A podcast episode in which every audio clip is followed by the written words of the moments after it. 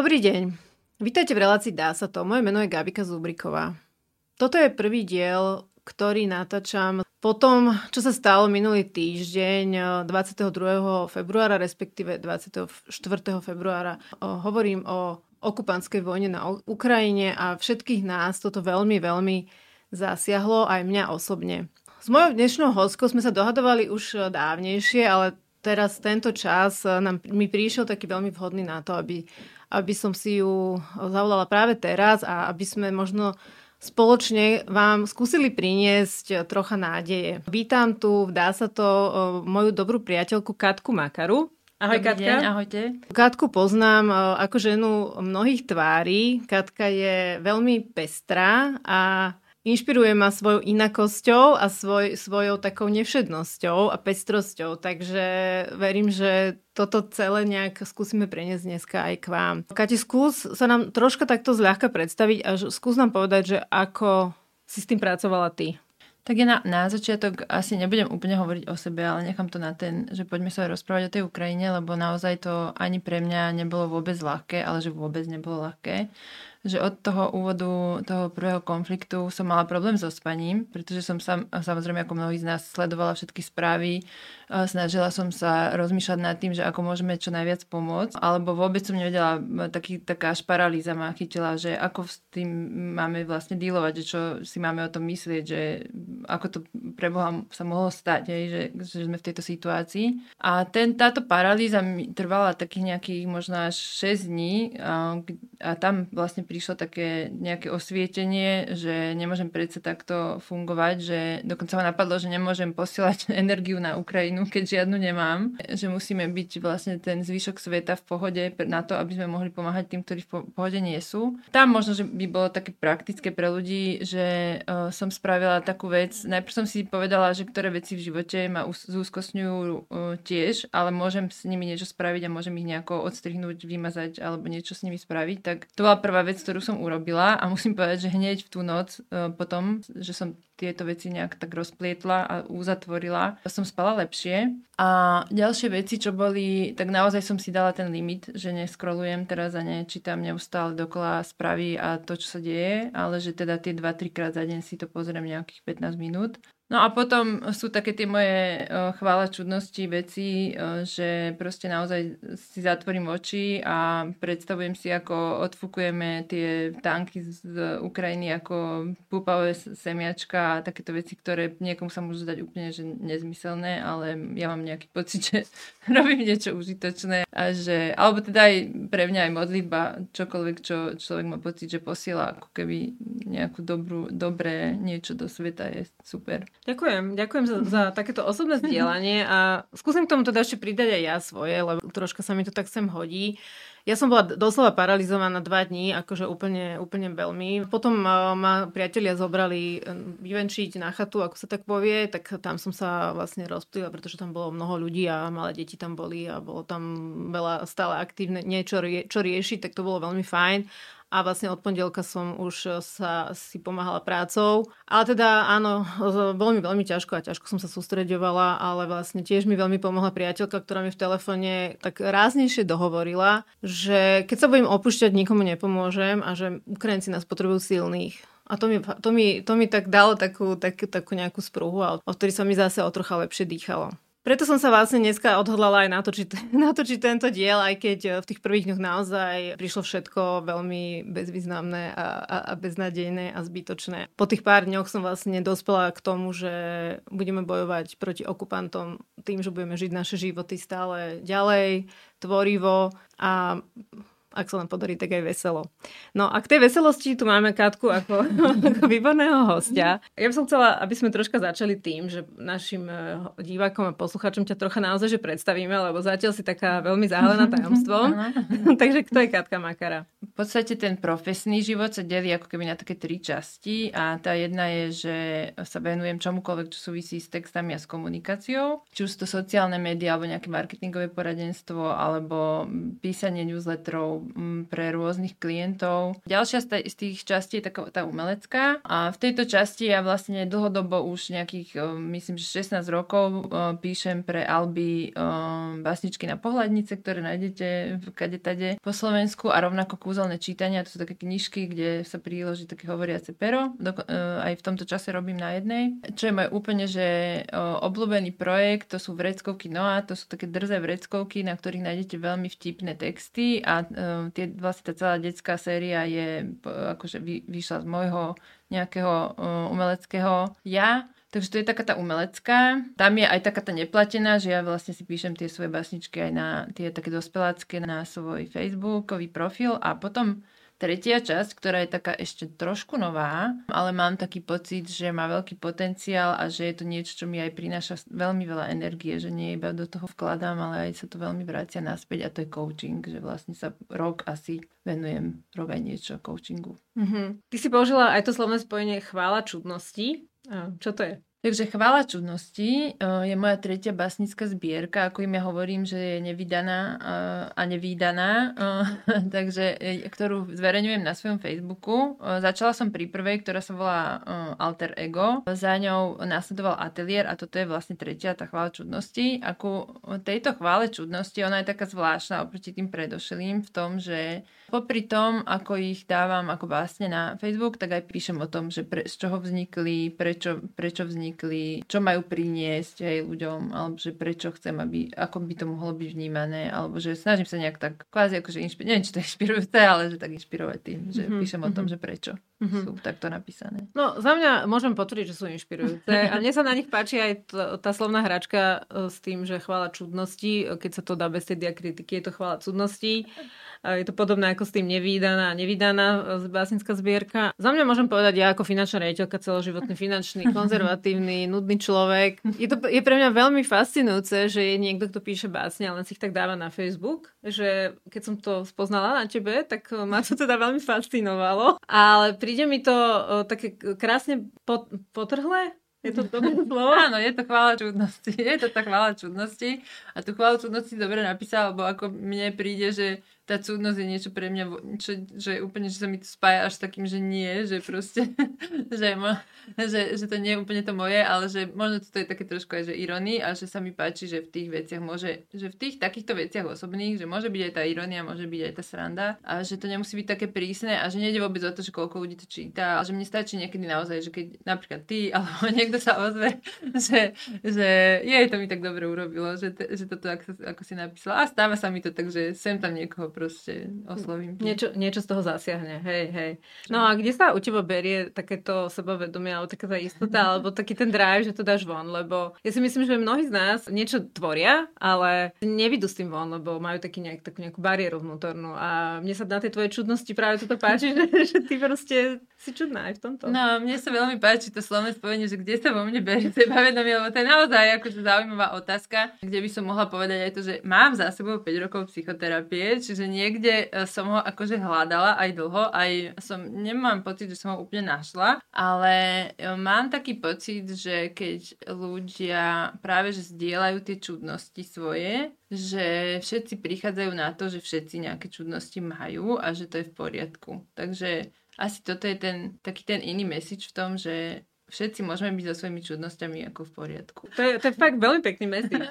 No dobre, poďme k tým ďalším tvojim ja. Poďme troška k tomu couchingu, lebo ja sa musím priznať, že tiež mám z toho couchingu niekedy také zmiešané pocity. Tých couchov sa už troška s nimi rozsypalo v rece a už dneska ako keby, že každý štvrtý človek je couch. Tak v čom si ty ako couchka špeciálna, čudná. Ne, a neviem, či úplne hneď ti odpoviem na to, ale tiež uh, ja si pamätám na, jeden, na jednu prechádzku s jedným kamarátom a keď som mu povedala, že som sa rozhodla, že idem si spraviť coaching, tak on hovorí, že pre Boha, že, že on má skúsenosť s nejakými dvoma coachmi a že mal pocit, že, že všetko, že ten ist, tie isté otázky za sebou akože kládli, že nebolo v tom nič ako keby Že nemal vôbec pocit, že sú s ním prepojení, že nemal pocit, že im môže dôverovať, že, môže, že niekam to povedie, hej, toto. Tak ja akože by som chcela povedať, že áno, že aj takíto kouči sú, proste stáva sa to v každej profesii niekto, kto proste to nerobí. Ja, ja vlastne ani neviem, že či ja to robím dobre, hej. Tiež som mala ten pohľad na coaching taký nie úplne dobrý, že mala som tiež pocit, že je to veľmi, že,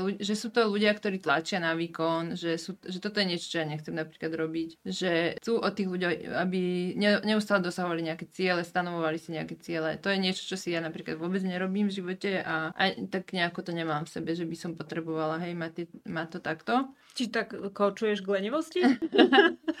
Áno, koučujem k lenivosti a k pomalosti. To je, to je možno pekné, že k takej, by som povedala, že k trvalej udr- udržateľnosti a z lásky k sebe a proste k tým okolo, okolo seba aj k svetu, hej, že to nie je úplne tak, že ja by som chcela. Mne sa dokonca veľakrát stáva, že moje klientky si dajú nejaký cieľ a ja im poviem, že naozaj chceš až toto. Takže teraz podľa mňa veľa koučov si hovorí, že fíha, že neviem, že či, že či to aj úplne, že sa označovať vôbec za koučku, ale pristupujem tým rozhodne k tomu celému tak od seba a v čom je to iné u mňa, že ja mám veľmi rada ten coaching e, pri pešom chodení, pri, pri prechádzkach. A vzniklo to vlastne z toho, že mne sa vždy stáva, že mám v nejakých obdobiach kamarátov, s ktorými sa veľmi rada prechádzam a veľmi rada s nimi niečo rozoberám. A páčilo sa mi to aj preto zamerať sa na tie prechádzky, lebo ľudia veľa sedia, že chcú chodiť. A ďalšia vec je, že začal som koučovať po, počas pandémie, kedy vlastne to stretávanie bolo také, že radšej sa poďme stretnúť von vonku, takže mi to prišlo také celé všetko, že sa to k sebe hodí a to je jedna stránka veci a druhá stránka veci je tá, že ja veľmi rada používam také vedené meditácie, ktoré sú také veľmi relaxačné, uvoľňujúce alebo a, a potom ešte ďalšia vec je tá, že aj také tie umelecké veci, že niečo si nakresliť alebo tak. No dobre, a keby sme tak mali zhruba povedať, čo je vlastne coaching, na čo slúži coaching? Pre mňa, čo ma dostalo, akože v coachingu bola uh, jedna veta a to bola to, že couch je vlastne taký tvoj kamoš, ktorý ťa neustále podporuje v tom, čo robíš. Že pre ňo je dôležité pre kavča, aby, nevedel, aby vedel čo najmenej, aby čo najmenej hodnotil alebo vymýšľal tvoj plán v sebe v hlave, že ja si myslím, že vieš, čo máš robiť, ale že aby sa držal toho, že čo ty hovoríš a aby ťa podporoval v čomkoľvek, v akýkoľvek šialenosti, ktorú ty chceš urobiť, aby si myslel, že na, naozaj ty si ten človek, ktorý je najlepším odborníkom pre svoj život a on je tam len preto, aby ti v tom celom fandil. Čiže toto je mm-hmm. môj message v tom coachingu. Ja k tomuto dám moju osobnú skúsenosť s coachingom. Katka bola jeden z ľudí, ktorý mi pomohol k tomu, že táto relácia existuje. Vlastne pre mňa to bolo to, že keď som vedela, že nie niečo chcem a nevedela som ešte presne, že čo chcem a ako to spravím, tak sme si dali pár prechádzok na vzduchu a tými otázkami e, ma Katka veľmi pozbudila a výsledkom je, že táto relácia vznikla. Ano. Že keď niečo chcete a ešte neviete presne, že čo chcete ani vy sami, tak s tou podporou toho kauča a tých jeho otázok môžete sa k tomu priblížiť. Ja to teda odporúčam. Aj odporúčam Katku ako kaučku. Ďakujem veľmi pekne. Je to tak, že ja by som túto povedala, že každý, kto má ten pocit, že ten kauč mu sedí, tak vtedy to ako keby funguje najviac. Že je strašne dôležité, že musí tam byť to vzájomné, že páči sa mi to, ako to hovoríš, páči sa mi, čo robíš a musí to byť obojstranné. Takže je to Takže áno, že možno niekomu práve fungujú tie otázky, ktoré sa možno aj rovnako opakujú, čo nechcem ich vôbec v žiadnom prípade akože nejako haniť, ale že niekomu, zasa pri, e, niekomu by zasa tá couching lenivosti a to, prechádzky a proste tieto umelecké a meditačné veci okolo toho proste sedeli viac. A čo by si poradila nám bežným ľuďom, ostatným, ktorí možno tiež bojujeme s nejakými s udržaním si hraníc alebo s čímkoľvek, čo je v našej populácii a možno ešte špeciálne viac pre ženy, také typické, čo, čo je také užitočné? Pre mňa dva užitočné nástroje, ktoré ja používam, aj nie už len iba ako používateľ, ale alebo by som povedala, že dokonca až ktorých som teraz našla, pri tom nad tým rozmýšľam, že ktoré ma viedli k tomu, aby som vedela efektívnejšie a rešpektujúcejšie aj k sebe, aj k iným sa ako keby chovať. Bola filiálna terapia, to je vlastne taký spôsob, ako sa hrať doma s dieťaťom. Môžete si o tom vypočuť podcast, hm, podcast, ktorý je veľmi fajn. Potom je to nenasilná komunikácia a asertívna komunikácia, ktoré majú teda rôzne kroky a tak. Tiež si akože môžete o tom niečo načítať, vypočuť, alebo tak ja vlastne pre svoje klientky robím aj to, že ich nejakým spôsobom v tom vzdelám a potom si robíme to, že prichádzajú s tými vecami z bežného života, ktorí sa im diali, po, po, povenujú to, čo a vlastne sa stalo, ako zareagovali v nejakej komunikácii a ideme po tých krokoch jednotlivých, že ako to môžu spraviť tak, aby to bolo... Na budúce lepšie. Aby to bolo na budúce lepšie. Čo je pre mňa také, že kedy to začne fungovať, je, že si to človek ako keby vedome opakuje pravidelne, hej, že, že, a že nemusí to spraviť tak, že veľakrát sa stáva, že keď sa nejakú metódu naučíme, tak po pár mesiacoch úplne zabudneme, že a nevieme ju vlastne použiť. A niekedy je to aj preto, že my si myslíme, že, že to hneď bude všade lepšie že máme ten tlak na ten výkon vlastne, že nie sme takí leniví v tom, že však dobre veď, tak e, spravím jednu vec. A čo mne, e, čo mne tak zafungovalo, hlavne teda u jednej klientky, teraz ma napadá, že, že my sme začali napríklad to robiť tak, že, že poďme na to iba ce, na začiatok iba cez maily. Lebo v tých mailoch, keď potrebujeme nejakú krízovú komunikáciu riešiť, tak vždy tam ten odstup môže byť. Že mm-hmm. nie je to tak, že musíš odpovedať hneď na ten e-mail. Čiže príde ti nejaký e-mail, ktorý ťa rozruší, alebo musíš napísať e-mail, ktorý vieš dopredu, že nebude až taký príjemný a potrebuješ tam byť veľmi asertívna, ale potrebuješ rešpektovať seba, potrebuješ rešpektovať toho druhého, aby si sa dostala do nejakého bodu B, hej, po tej komunikácii. Tak podľa mňa je to úplne ideálny spôsob, ako začať keby v takých malých. Ja mám rada, keď človek začína v takých mikrokrokoch. Mm-hmm keď chce niečo robiť inak. Môžeme aj manželovi začať písať e-maily? No, to, no to, je, to je rozhodne akože zábavné, že začať písať tie e-maily, možno, že by to u niekoho aj normálne že fungovalo. Pri tých komunikáciách, ktoré sú také bežné a uh, tam podľa mňa to, že sa tak ako keby veľmi opúšťame a sme úplne, že, že dovolíme si tie najhoršie veci povedať, je v podstate dobré, lebo my, keď, my by sme to neurobili, keď sme necítili to bezpečie. Čiže to, že tam si vieme všeličo povedať aj veľmi škaredé s tými s tými najbližšími, tak to v podstate je dobré. Čo tak neznie. No ale že ja to nechcem hovoriť z nejakého mm, pohľadu nejakého veľkého odborníka, hej, skôr iba tak akože prakticky, ako čo mne veľmi zafungovalo a to bolo, ja neviem že, že z akej teórie to mám, ale mne sa veľmi páči taký pohľad na to, že keby sme všetci boli rovnakí doma, tak vlastne by sme mali iba nejakú súpravu um, proste zvládacích stratégií, nástrojov a superschopností jej ale tým, že každý má nejaké svoje vlastnosti a robí veci po svojom a inak, tak má svoje superschopnosti. To znamená, že tá rodina, tým, že má každý iné, tak má veľkú mier, veľ, veľa rôznych superschopností, ktoré vďaka tomu, že každý je iný, im pomáha zvládať situácie tak, ako sa zvládajú. A to bol pre mňa veľmi pekný pohľad, lebo teraz pôjdem úplne do osobného, že my sme mali taký konflikt doma s Martinom v tom, že sme sa veľakrát rozprávali o tom, že ja príliš veľa som na Facebooku, veľa na mobile, veľa proste riešim veci na sociálnych sieťach. A ja som zase mala také, že je príliš kritický, že veľmi sa díva tak punčičkársky na veci, že chce od nás, aby sme veci robili podľa neho. A chcelo to veľký nadhľad, vždycky to chce nadhľad, aby človek ne, nešiel do tých rozhovorov, kde sa točíme do kruhu a sme v tom jednom cykle. A práve v tomto čase som sa dostala k tomu, že som rozmýšľala a počúvala o tých superschopnostiach a ja som potom vlastne prišla za ním a povedala som mu, že čo keby sme sa na to pozreli tak, že, že on je proste, on je advokát, takže je veľ, veľmi pravdepodobné, že tá kritika je veľmi opodstatnená a že ju veľmi potrebuje v tej svojej práci a že je asi je to niečo dôležité, čo síce ako musí si aj kultivovať, ale že možno, že to vystreluje v, tý, v tom bezpečnom prostredí, že to je až príliš. A ja ja ako človek, ktorý sa venuje aj sociálnym sieťam a komunikácii, tak som zasa tá, že sklzávam do tej komunikácii, že prestrelujem to, že som veľa na tých sociálnych sieťach, a, ale že v podstate je to každého z nás tá super schopnosť. Čo keby sme spravili to, že vlastne miesto toho, že jeden druhého za to kritizujeme, tak by sme jeden na druhom to prijali a naučili sa s tým proste fun- takto fungovať. A ja mám pocit, že, že to také prijatie vzájomné, že dobre, ty to máš takto a ja to berem, že to, že to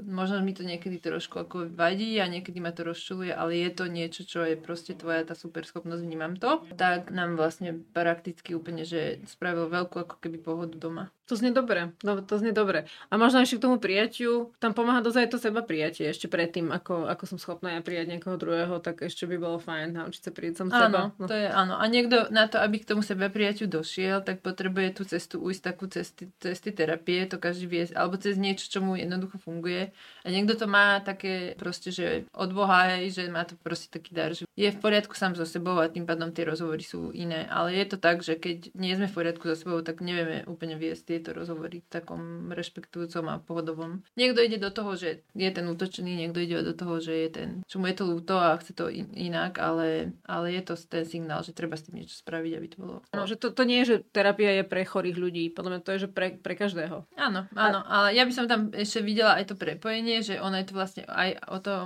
nemusí to byť len psychoterapia, môže to byť čo, akože psychoterapia za mňa je akože super, hej, ale že môže to byť čokoľvek, čo ľuďom funguje ako nástroj nejakého seba spoznávania a toho seba prijatia, lebo to sú tie dve veci, vlastne tu úplne sme to tak premostili, že, že toto a tá chvála čudosti. Proste udržať si tú svoju jedno, je, tu nejakú inakosť, že vôbec sa nebať s tým ísť do, do sveta a proste tým, že to príjmame na sebe, tak automaticky sa nauč- lepšie sa nám príjma aj to, že niekto iný je inak, to má inak. Dobre, ty máš ešte uh, jednu takú špeciálnu vec, uh, tiež takú inakú. Ty máš jednu chorobu. Chcela by som sa ešte o nej trocha porozprávať. Mne sa zdá, že je to trocha tabu u nás, alebo teda minimálne mne sa to tak javí, že strašne málo informácií o tejto chorobe. Skús robiť teraz takú osvetu. Takú osvetu, no. Že ja mám endometriózu. Mám tú endometriózu uh, zistenú v 22 rokoch, čiže teraz mám 39, čiže už celkom dlho. Endometrióza je v zásade také ženské ochorenie, že vlastne časť časť z, ma- e, z ma- sliznice mater- maternice sa odštiepí a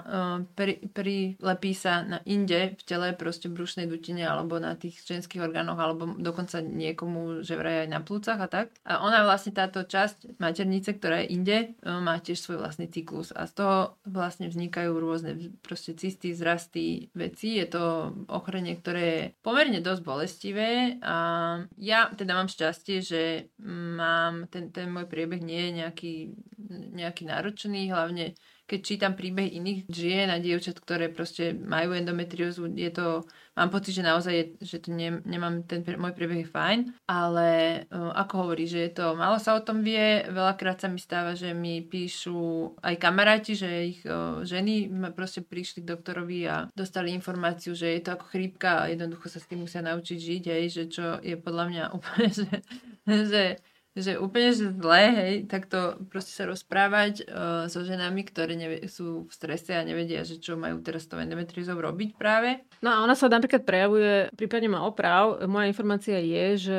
endometrióza sa prejavuje veľmi silnými bolestiami pri menštruácii. Áno, to je extrémne pre... silnými. To je presne tak, to súhlasí, ešte by som povedala, že aj pri ovulácii, že nie je to len pri menštruácii, ale je to vlastne v tých oboch častiach toho cyklu. Je, je to tak, že tá liečba mo- veľmi ako nejaká nie je, že je tam možnosť vlastne podstúpiť laparoskopickú operáciu, keď tie, uh, keď, tá, keď tie cysty sú. Tam, je tam možnosť nejakej hormonálnej liečby, ktorá samozrejme tiež není úplne uh, jednoduchá a tiež je to tak, že je s tým spojené kadečo, také, čo ženy nemáme radi, hej, cez príberania, cez rôzne aj psychi- depresie, niektoré tie hormonálne lieky spúšťajú, takže proste sa tam väčšinou pri tej endometrióze dajú rôzne veci dohromady, ženy majú aj všaké tráviace ťažkosti, lebo ak majú cysty, tak im to tlačí na tie iné orgány v tele.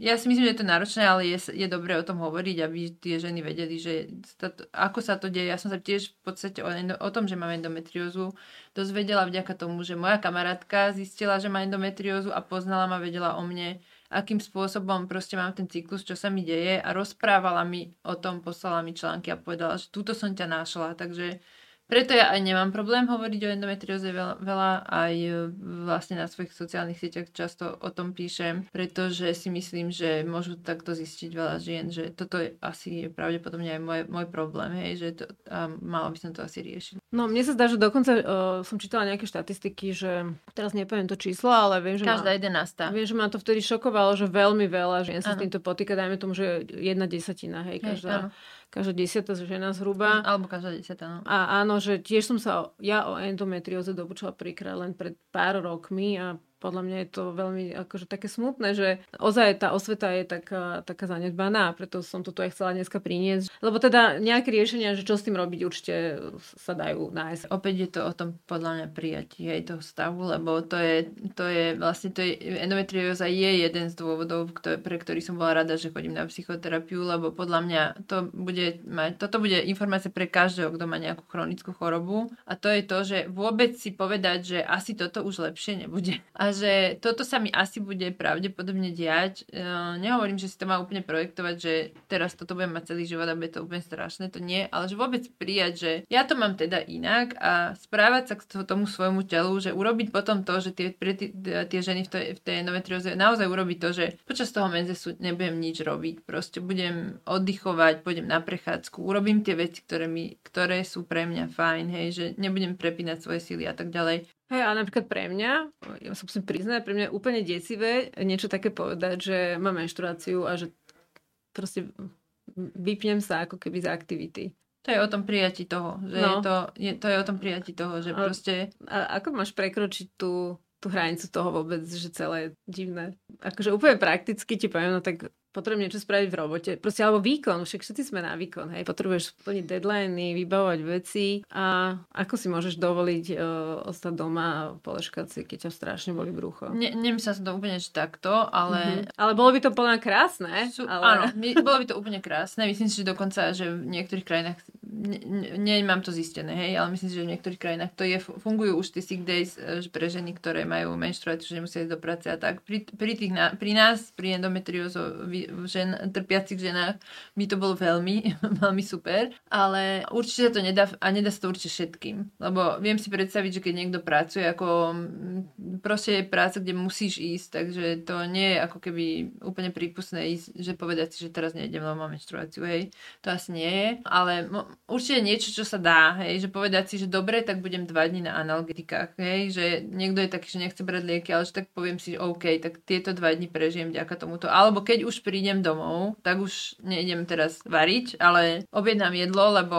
proste aj to sa nedá každému, ale proste niečo si tam v tom celom hľadať, že čo mne pomôže prežiť tie dni, kedy mi je fakt, že zle. Alebo toto tiež je vlastne ten problém, že požiadať tu o pomoc, hej, že toto dneska nezvládam, tak potrebujem s tým pomôcť, že teraz potrebujem mať taký viacej pre seba ten čas. Tu sme aj pri tej asertívnej komunikácii, aj pri seba prijatí, aj pri inakosti, aj pri všetkom. Keď hovorím o endometrióze, nikdy v tom nevidím len endometriózu, pretože ja si myslím, že aj keď niekto je nes, ako keby napríklad má insomniu, alebo keď má niekto inú chorobu, s ktorou tiež má nejaké trampoty, tak asi predovšetkým je o tom prijať ten stav taký, aký je a povedať si, že čo sú tie veci, ktoré môžem robiť, aby mi v tom bolo, v tom živote lepšie, aj keď to mám. Viem, že ty máš dceru a ako tieto veci prenašaš na ňu? No, ja mám dceru, to je, super, to je dobre povedať. Uh, ako to prenášam na dceru? My máme veľmi otvorený vzťah a veľa sa rozprávame. Dokonca aj men, celá menštruácia je naša veľká téma. Je to niečo, čo proste ona zbierala od 8 rokov knižky, aby sme si o tom čítali, o puberte, o tom, čo to všetko prináša. A aj sama sa mi zdá, že je taký ambasádor tejto témy, že treba o tom hovoriť. Ono je to u nás také vtipné, lebo ja mám rada tie coachingové veci a rada robím tie meditácie. Mám všetké proste nástroje na to, že poďme teraz budovať sebavedomie alebo niečo. Oni sa do mňa veľ, na mne veľmi často veľa smejú.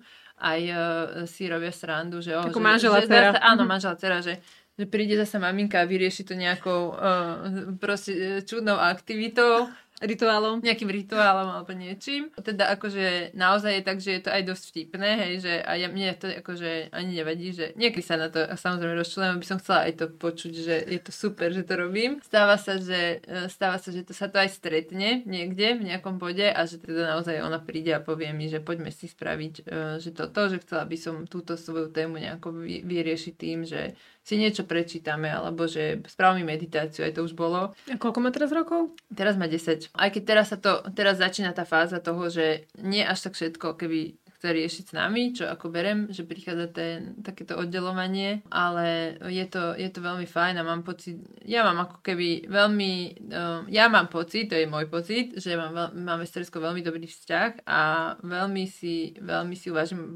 prípada mi veľmi odvážna a veľmi sa mi páči, akým spôsobom vlastne komunikuje tie témy, ktoré ju trápia do sveta že ona veľa hovorí napríklad spolužiakom aj o tom, že ako majú riešiť, keď majú úzkosť, že ako si majú predýchať veci a tieto, mm-hmm. tieto takže mm-hmm. je taký ambasador toho, toho mentálneho, duševného zdravia, to, to je, to mm-hmm. rozhodne. Mm-hmm. Katia, je niečo, čo sa bojíš? Tak ja áno, ja veľmi. Ja spomínam vždy tu 5 rokov psychoterapie, ale ja som chodila ešte na terapiu predtým a chodila som tam kvôli fóbii z búrok ktorú som ďaká Bohu aj prekonala e, vtedy, ale v podstate sa to trošku vrátilo s tými klimatickými zmenami, že ja pri tých nejakých výchlicách, ktoré teraz tu ako keby nedávno boli, mám veľký strach a tak teraz v podstate aj v súvislosti s tou Ukrajinou. Že a, čo, a čo s tým robíš? Takže ja som naučená z tej psychoterapie využívať rôzne veci, napríklad autogenné tréningy, čo ako aj odporúčam celkovo ľuďom, ktorí majú uh, úzkosť. Je taký na YouTube uh, Psychobalzam sa volá taký kanál, kde sú tie autogenné tréningy nahovorené ešte Ladislavom Chudíkom a takými tými príjemnými hlasmi. Viem sa vtedy dostať do toho svojho bezpečného miesta. Čiže ako prakticky áno, že dýchové cvičenia. A mne aj pomáha, že také, že váňa a dať si nejakou bylinkou, esenciálnym olejom niečo a proste si tam pustiť to, ten autogénny tréning v tej vani. A, a potom také, že gitara. Čiže ty ešte hráš na gitare? Ja hrám na gitare, no. Áno. A nebude ešte aj spievaš. Áno. no, ale to by som kedy si vôbec nepriznala a to už je to, tá cesta toho, k tomu sebavedomiu. A opäť dokážeš prekonať ostých a dokážeš svoju pesničku zavesiť verejne na sociálnu sieť. Áno, len tam je to také jednoduché v tom, že vlastne ja neviem, že čo sa odohráva v tých ľuďoch. Ja berem to tak, že keď moji kamaráti niečo zavesia, tak väčšinou sa z toho teším. Keď mám pocit, že sa z toho neteším, tak to proste nesledujem, ale že väčšinou tým ľuďom fandím v tom, že čo robia, takže ja mám taký ten pocit, že taký možno, ja tomu hovorím, že jednorosté a dúhy, že mám pocit, že všetci to tak majú, že ne, nebudú mať s tým problém, že som to zavesil. A, a čo, že... čo to znamená tie jednorosté a dúhy? Dúhy? A dúhy, to je naše domáce, myslím, že to máme ako hashtag s Tereskou. Je to taký terminus technicus pre veci, ktoré sa podľa nás dejú také skoro až na pomedzi nejakého zázraku a reality. Presne sa mi to hodí k tomu podcastu tvojmu, lebo je to niečo ako, že dá sa to, že jednorosté a dúhy, že zrazu sa ti niečo podarí. Mne sa takéto niečo podarilo, čo je možno k jednorostom a dúhom mi prvé napadlo a je to veľmi super, že ja som asi pred troma rokmi napísala e-mail do časopisu Bublina, že by som chcela pracovať pre Bublinu a poslala som im svoje básničky pre deti, hádanky, ktoré som robila ešte vo vydavateľstve iTech, že teda či by nemali záujem so mnou spolupracovať. A dievčatá mi odpísali na môj e-mail po dvoch rokoch, že proste triedili poštu a ten mail našli až teraz a že sú prekvapené, že teda naozaj tá, sa im páčilo, že čo som spravila a že teda ich to mrzí, že odpovedajú aj teraz, ale či nejdem proste do tejto spolupráce práve. Takže teraz ako vlastne už rok e, s tou bublinou spolupracujem. A toto, takéto tieto momenty, kedy sa ti niekto vlastne ozve na mail, ktorý je spred dvoch rokov, ja pomenovávam tým termínom jednorosce a dúhy. Dobre, tak to bolo také akože celkom pekné, že by sme sa tak možno aj pomaličky blížili k záveru. Ešte je niečo také, čo tu nezaznelo a malo by tu zaznieť? Mám veľké šťastie na ľudí, ktorých stretávam a v poslednej dobe si aj uvedomujem, že veľmi dôležité si nechávať hlavne tých ľudí, s ktorými tam funguje niečo, hej, že je veľmi super zamerať sa na to, že keď s niekým je tá spolupráca dobrá, že zostať pri nej a kľudne odchádzať z tých spoluprác, kde to nefunguje. Že nie s tým, že ja som nahnevaná, že s tebou mi to nefunguje, ale s tým, že jednoducho asi nie sme pre seba stvorení do tejto spolupráce, keď tu má byť takéto medzi nami ako keby dúsno alebo niečo tu proste, niečo tu nejde, hej. Stáva sa mi to aj tak, že môžem s tebou byť kamoška, ale nemôžem s tebou, viem, že s tebou nemôžem robiť, hej, že je to, uh, alebo opačne, môžem s tebou robiť, nemôžem byť s tebou kamoška. Ale neznamená to nikdy, že ten človek je jeden alebo druhý je akože celý zlý alebo niečo v tom mysle. Čiže ja by som povedala, že je super nechať si tie vzťahy, ktoré sú fajn a nechať vedieť uh, odchádzať z nich, keď fajn nie sú. Bez, toho, bez toho pocitu, že asi som sa tu mala viac snažiť alebo niečo. Pretože mne sa naozaj potom dejú tie jednorožce a duhy, že keď sa zbavím toho, čo nefunguje, tak hneď príde niečo, čo naozaj že veľmi funguje. Potom sú také spolupráce, ako teraz mám napríklad so strednou školou novou, ktorú otvoria v septembri s Líceom C.S. Luisa, alebo s, pre, s dievčatami z prečítaného leta, kde v podstate počas tej doby, ako máme tie stretnutia, hovoríme o tom, čo treba spraviť, ale je tam veľká miera slobody, je to, je to veľmi o dôvere a tá, tá tvorivosť, tie veci, ktoré sa tam dejú, keď ten chem, tá vzájomná chémia, vždy hovorím, že musí fungovať vzájomná chémia, keď uh, má byť fungovať spolupráca, že nie tá chémia iba o tom, že sa na niekoho namotáme, že aj o tom, že s kým sa nám dobre robí. A že keď tam je, tak jednoducho tie veci začnú fungovať všetky nejako tak mocnejšie, že všetko to tam, a keď tam nie je, že to vyprcháva, proste, že tam niečo od začiatku ako keby nefunguje, my tie pocity vieme, máme to, nejak brucho nám to povie alebo niečo, tak jednoducho je to niečo podľa mňa naozaj, že z čoho sa netreba bať, vycúvať. Ja viem, že sa to každému nedá, že niekto proste musí robiť niečo kvôli tomu, že potrebuje peniažky, ne, nemá v blízkosti nejakú inú prácu, kde by sa to dalo zmeniť, ale možno, že sa to dá spraviť v tých vzťahoch, v tých kamarátskych, že s touto kamoškou mi to proste nejde, necítim sa v tom dobre tak to pustím a možno, že aj jej to spraví dobre, že nemusíme sa toho bať. A že ja som veľmi vďačná za to, že mám v živote veľmi dobré vzťahy s ľuďmi, že s kamarátmi alebo s ľuďmi, s ktorými pracujem a že tie, tých spoluprác je veľa a sú, sú úplne že skvelé. Ja som úplne že veľmi, veľmi za to vďačná. Dobre, chcela by som všetkých vymenovať, ale, ale to by sme tu asi boli veľmi dlho, takže ja všetkých pozdravujem a tí, ktorí sa v tom našli, čo som povedala, ďakujem, že vás, že vás mám. Ja ďakujem Kati veľmi za to, že si prišla, že sme sa mohli takto rozprávať žensky o všetkom možnom. Bolo to také osviežujúce aj pre mňa. Ten message je, že dá sa to. Dá sa to rozprávať o tom, že sme čudní, že sme iní, že veci potrebujeme mať inak a dá sa to aj rozprávať o tom, že, že svet môže byť pre nás bezpečné miesto, keď si ho tvoríme tak od, zo seba. Super, super. Veľmi, veľmi ďakujem. Naozaj úprimne veľmi ďakujem. Vám, milí diváci a poslucháči, veľmi ďakujem za dnešné počúvanie a teším sa na vás v ďalších dieloch. Dá sa to. Všetko dobre prajem. Dovidenia, do počutia. Ďakujem, Gabika. Dovidenia.